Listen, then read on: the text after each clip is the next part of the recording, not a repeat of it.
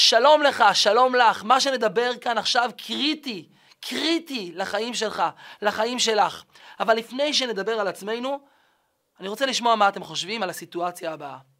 ילד שחווה כל החיים שלו התעללות.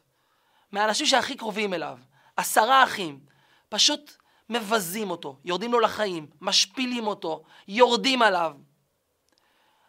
השיא מגיע בגיל 17. עשרה אחים מתנפלים עליו ומאיימים לרצוח אותו. הם בסוף עושים איתו חסד ונשמעים לאחד מהחבורה, אחד מהאחים, ואומרים, אוקיי, לא נרצח אותך כאן ועכשיו, נזרוק אותך לתוך בור מלא בנחשים ארסיים, מלא בעקרבים מסוכנים, כדי שאתה פשוט תאכל שם. עובר זמן קצר והם עושים איתו עוד חסד. הם מוכרים אותו לחבורה של ערבים, שהולכת שם עם גמל, וגם מרוויחים עליו כסף. ומשם הוא מיטלטל לעוד חבורה, ומשם הוא עובר לאיזה מדינה זרה, והוא נהיה עבד. פשוט חיים הזויים. אם הייתם שומעים על הילד הזה, שהוא שם קץ לחייו, מה הייתה התגובה? אפשר להבין אותו. זה ד... פשוט... איך אפשר להכיל כזה מצב? איך אפשר להכיל כזה מצב? עשרה אחים שרוצים לרצוח את האח שלהם, שזורקים אותו לבור, ש... ש... אבל מה שקורה עם הילד הזה, זה בדיוק הפוך. הילד הזה נשאר עם חוסן פנימי. הילד הזה מקרין שמחה ואופטימיות גם למי שסביבו. הילד הזה בדרך פלאית כובש את לבבו של מלך מצרים והופך להיות שליט על כל הממלכה הגדולה באותה תקופה בעולם כולו. הילד הזה הוא יוסף הצדיק. איך יוסף הגיע לאן שהוא הגיע? איך יוסף הצליח להתמודד עם כאלה דברים קשים, עם ניסיון לרצח מאחים שלו? ולא רק זה, הוא מקבל אותם אחר כך, אחרי שנים, בסבר פנים יפות, הוא גומל להם טובה מול הרעה שהם עשו לו. מה הסוד של יוסף? איך יוסף הצליח להישאר עם חוסן פנימי? איך יוסף הצליח להתגבר, לשלוט על הסיטואציה ולהגיע לאן שהוא הגיע? וכן, זה שייך לחיים של כל אחד ואחת מאיתנו, כי כל אחד מאיתנו עובר משברים ברמה כזו או אחרת. שהשם ישמור שלא נגיע לכאלה מצבים, אבל גם במצבים הקטנים שאנחנו חווים, התחושה היא לפעמים מרסקת. התחושה היא שאין דרך להיחלץ מתוך ההרגשה שבה אנחנו נתונים. אנחנו לא מוצאים מזור, רפואה, דרך לצאת מהמקום שבו אנחנו נמצאים. אם נלמד את הסוד של יוסף, נוכל לקבל שיעור משמעותי וקריטי לחיים שלנו. בעולם הפסיכולוגיה יש חלק שלם שנקרא פסיכואנליזה. פסיכואנליזה זו השיטה שחוקרת את ההתנהגויות שלנו. למה אנשים בדיכאון? למה אנשים נכנסים לחרדה? למה אנשים עוברים כל מיני משברים? מה המניע הפנימי? מאיפה זה נובע? אגב, מעניין שאת השיטה הזו פיתחו בעיקר פסיכולוגים יהודיים, בראשם המפורסם ביותר, פרויד, שלקח את השיטה הזו וממש הנחיל אותה בכל העולם. אם ננסה להבין במילים פשוטות מה השיטה הזו אומרת, זה אומר שהאדם מתנהל ומונע מתוך דחפים פנימיים, מתוך יצרים ומתוך מאוויים שהם גורמים לו להגיע לכל ההתנהגויות, לכל החרדות ולכל הדיכאונות ודברים אחרים שקורים לו בחיים. בעשרות שנים האחרונות אפשר לומר שקורה מהפך בעולם הפסיכולוגיה. אם פעם דיברו רק לשקוע בעבר, היום מדברים יותר ויותר על פסיכולוגיה חיובית, על לשקוע בעתיד, לשקוע בהווה, למצוא את הטוב בכל אחד, למצוא את הטוב בכל סיטואציה, לחפש משמעות לחיים. כל עולם הטיפול, NLP ועוד כל מיני שיטות מדברים דווקא מהמקומות האלה, שהם מקומות חיוביים יותר, ובאים בגישה הפוכה לגמרי מאותה שיטה שדיברנו עליה עד עכשיו, משיטת הפסיכואנליזה. ואני רוצה לספר לכם סיפור מדהים. הרב יעקב בידרמן הוא שליח חב"ד בווינה, באוסטריה. יושב במשרד שלו יום אחד, דפיקות בדלת, נכנסת אישה מבוגרת, אצילית, מתיישבת, הם מתחילים לשוחח. הוא שואל אותה לשמה, היא אומרת לו, שמי מרגריטה חיות. אומר לה, נעים מאוד, אני יעקב בידרמן, שליח של הרבי מלובביץ' לכאן לווינה. מחייכת מרגריטה ואומרת לו, תדע לך שאתה לא השליח הראשון של הרבי מלובביץ' לווינה, לאוסטריה. אני השליחה הראשונה שהרבי שלח לווינה, לאוסטריה. הרב בידרמן ככה פוקח זוג עיניים ואומר, מה, מה את מתכוונת? היא מספרת לו סיפור מדהים. זה היה לפני עשרות שנים. הייתי בארצות הברית, חתני, רופא יהודי, נסע יחד איתי לדינר, ערב אירוע גדול של חב"ד בארצות הברית, ולפני הדינר נסענו לפגישה עם הרבי מלובביץ'. בתוך הפגישה סיפרתי לרבי שניצלתי מהשואה האיומה, איך עוד לפני שהתחילה השואה הספקתי לברוח ולעזוב את אירופה וניצלתי בנס. וסיפרתי לרבי שאני מבקרת מדי פעם בווינה, במקום שבו נולדתי. הרבי עצר ושאל אותי מתי הפעם הבאה שאני נוסעת, וביקש ממני שלפני שאני נוסעת בפעם הבאה, שאני אכנס אליו, כי יש לו שליחות אישית ממנו שאני אבצע כאן בווינה. הסכמתי, ובאמת לפני שנסעתי לווינה, היא מספרת, נכנסתי לרבי כדי לקבל את השליחות שאותה הוא רצה למסור איתי לווינה. כשאת מגיעה לווינה, תחפשי יהודי בשם ויקטור פרנקל, ותמסרי לו שלא יתייאש, שימשיך בעבודתו והוא יצליח. לא ידעתי מי זה ויקטור פרנקל, הוא היה אדם לא מוכר אז. זכרתי טוב את השם, הגעתי לווינה, היא מספרת, חיפשתי, מצאתי מקום שבו הוא עובד. הגעתי למקום העבודה שלו, ואומרים לי, ויקטור כבר שבועיים לא הגיע לעבודה, אנחנו לא יודעים מה קורה איתו. חיפשתי את הכתובת שלו, הגעתי לבית, דפקתי בדלת, פותח אדם שנראה כבוי ושבור. ואני אומרת לו, יש לי שליחות מהרבי מלובביץ' עבורך. שליחות מהרבי מלובביץ', הוא הכניס אותי פנימה, אורו עיניו, והוא שואל מה הרבי אמר.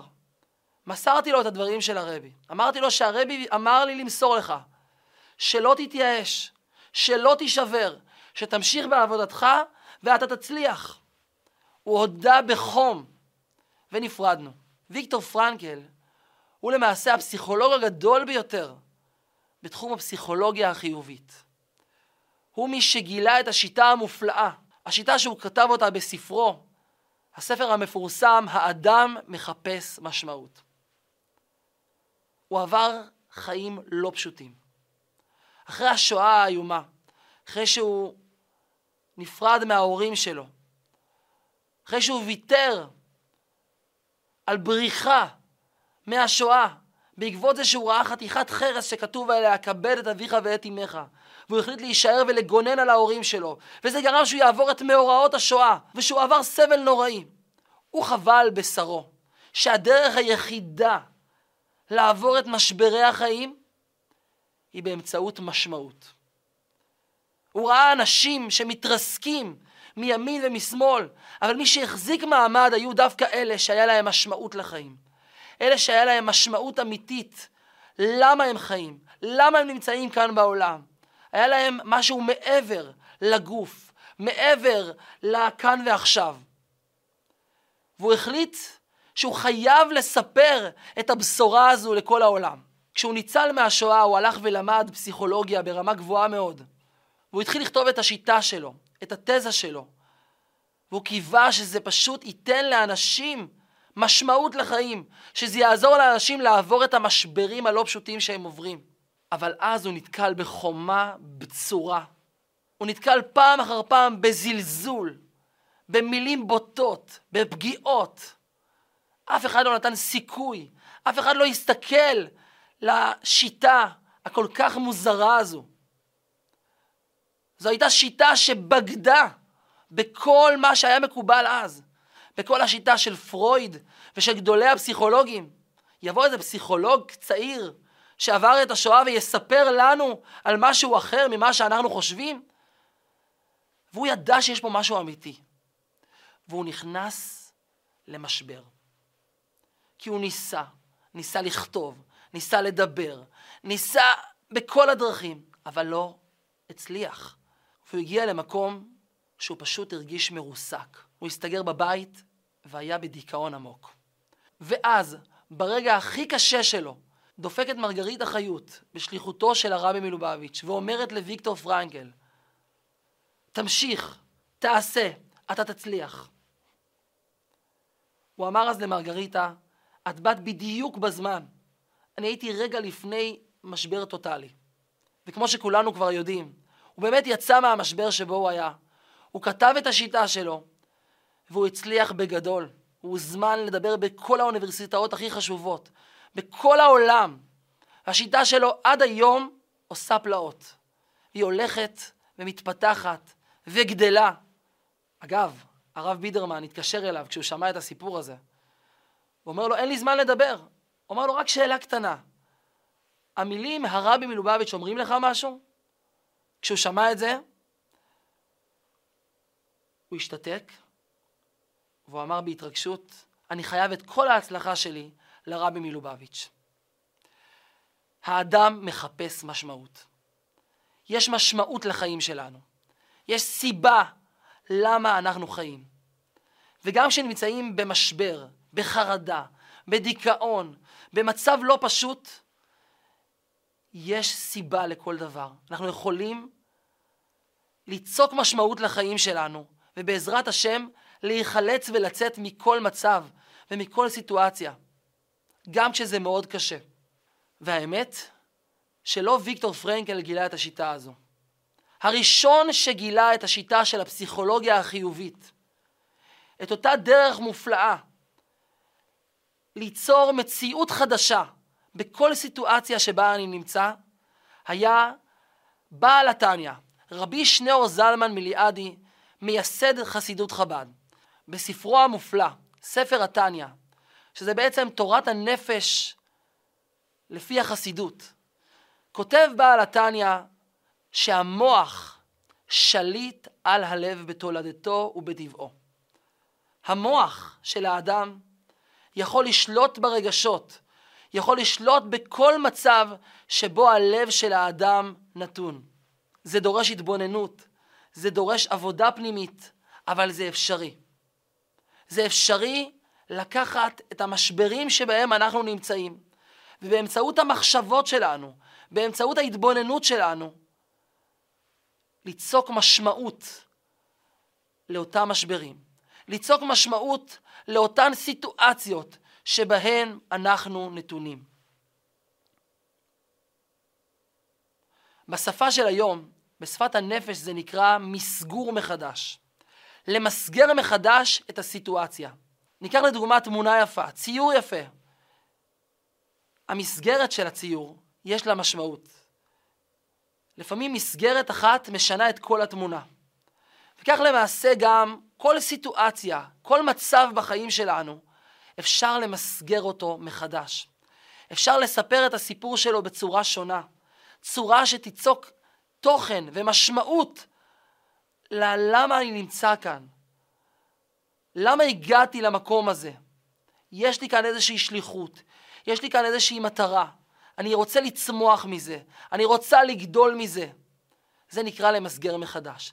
זה למעשה, במילים פשוטות, הרעיון של מוח שליט על הלב, שכתב אותם בעל התניא כבר לפני 250 שנה. ואגב, פעם הנכד של בעל התניא נפגש עם פרויד. קראו לו רבי שלום בר, הרבי החמישי של חב"ד, ופרויד שאל אותו, מהי חסידות? אמר הרבי הרש"ב, רבי שלום בר, חסידות באה ליצור שליטה של המוח על הלב. מוח שליט על הלב. חסידות אומרת שהאדם יכול לנהל את הרגשות שלו. אמר פרויד לרש"ב, מה? הרי המוח והלב הם שני עולמות שלעולם לא יכולים להתחבר יחד. הם כמו שני עולמות שנמצאים רחוקים אחד מהשני ויש ים גדול מפריד ביניהם, ככה הוא התבטא. אמר לו הרבי הרש"ב, רבי שלום בר, נכון, יש ים גדול שמפריד בין המוח ללב, אבל החסידות באה לבנות גשר שיחבר בין המוח ללב. אז גם כשנמצאים בסיטואציה קשה מאוד, ובאמת אי אפשר לבוא בטענות לאף אחד, אי אפשר לבוא בטענות לאף אחת, אבל יש כן דרך. באמצעות ההתבוננות, באמצעות החשיבה, באמצעות המחשבה, למסגר מחדש כל סיטואציה שבה אנחנו נמצאים. זה היה הסוד של יוסף הצדיק. יוסף הצדיק, אמר פעם הרב יונתן זקס, זיכרונו לברכה, מבריטניה, יוסף הצדיק הוא הממסגר מחדש הגדול ביותר שהיה אי פעם. אולי הממסגר מחדש הראשון שהיה. הוא לקח את הסיטואציה הקשה שאליה הוא נקלע. עשרה אחים משליכים אותו לבור, רוצים לרצוח אותו. הוא מתגלגל להיות עבד, הוא מתגלגל לכלא המצרי, מצבים הכי קשים שיכולים להיות. מצב שלא היינו באים אליו בשום טענה אם הוא היה שם קץ לחייו. אבל הוא ממסגר את הכל מחדש. והוא אומר, לא אתם שלחתם אותי הנה, כי אם האלוקים. הוא אומר לאחים שלו, מה נראה לכם? שאתם אלה שגרמתם לי את העוול הזה? לא אתם שלחתם אותי הנה, כי אם האלוקים. כי למחיה שלחני עליכם. הקדוש ברוך הוא בכבודו ובעצמו סידר ותפר פה את הכל. הוא זה שגרם לכך שאני אהיה בבור, הוא זה שגרם לכך שאני אגיע למצרים, ובסופו של דבר גם הגעתי להיות המלך, משנה למלך מצרים, והיום אני כאן כדי לעזור לכם. מה היה הסוד שלו? הוא הבין שבמקום להתקרבן, במקום להגיד, אוי, מה קרה לי, אני מסכן, הוא בא ואמר, אני כאן, והגעתי לכאן, יש לי כאן משמעות. יש סיבה למה אני נמצא כאן. אני אחפש את המשמעות בתוך הסיטואציה שבה אני נמצא. וגם כשהוא הגיע לכלא, מספרת התורה שהוא היה מאיר פנים לכולם. הוא אמר בוקר טוב, והוא שאל למה פניכם זועפים היום, הוא שאל את השרים שהיו שם בכלא. ומתוך כך הם סיפרו לו את החלומות, וזה גם מה שבסופו של דבר הציל אותו. פרעה המלך רצה פתרון לחלום, והוא שמע שהוא פותר חלומות טוב, והוא קיבל את הפתרון שלו, ומינה אותו להיות מלך מצרים, והשאר היסטוריה. הכל כי הוא לא נתן למציאות להכתיב לו את התחושות. הוא לא נתן לסיטואציות להכתיב את מי שהוא.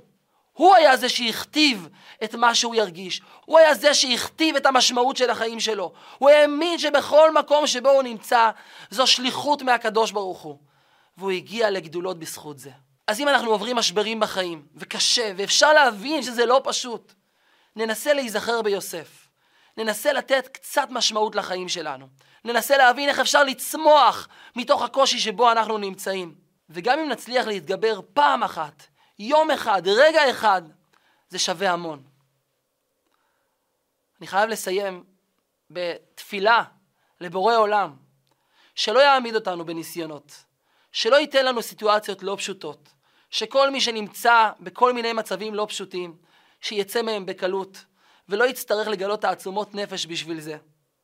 כי אנחנו מבקשים תמיד שיהיה לנו טוב הנראה והנגלה.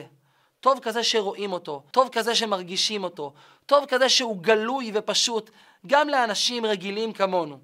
ובינתיים ננסה כמה שאפשר למסגר את הסיטואציות מחדש.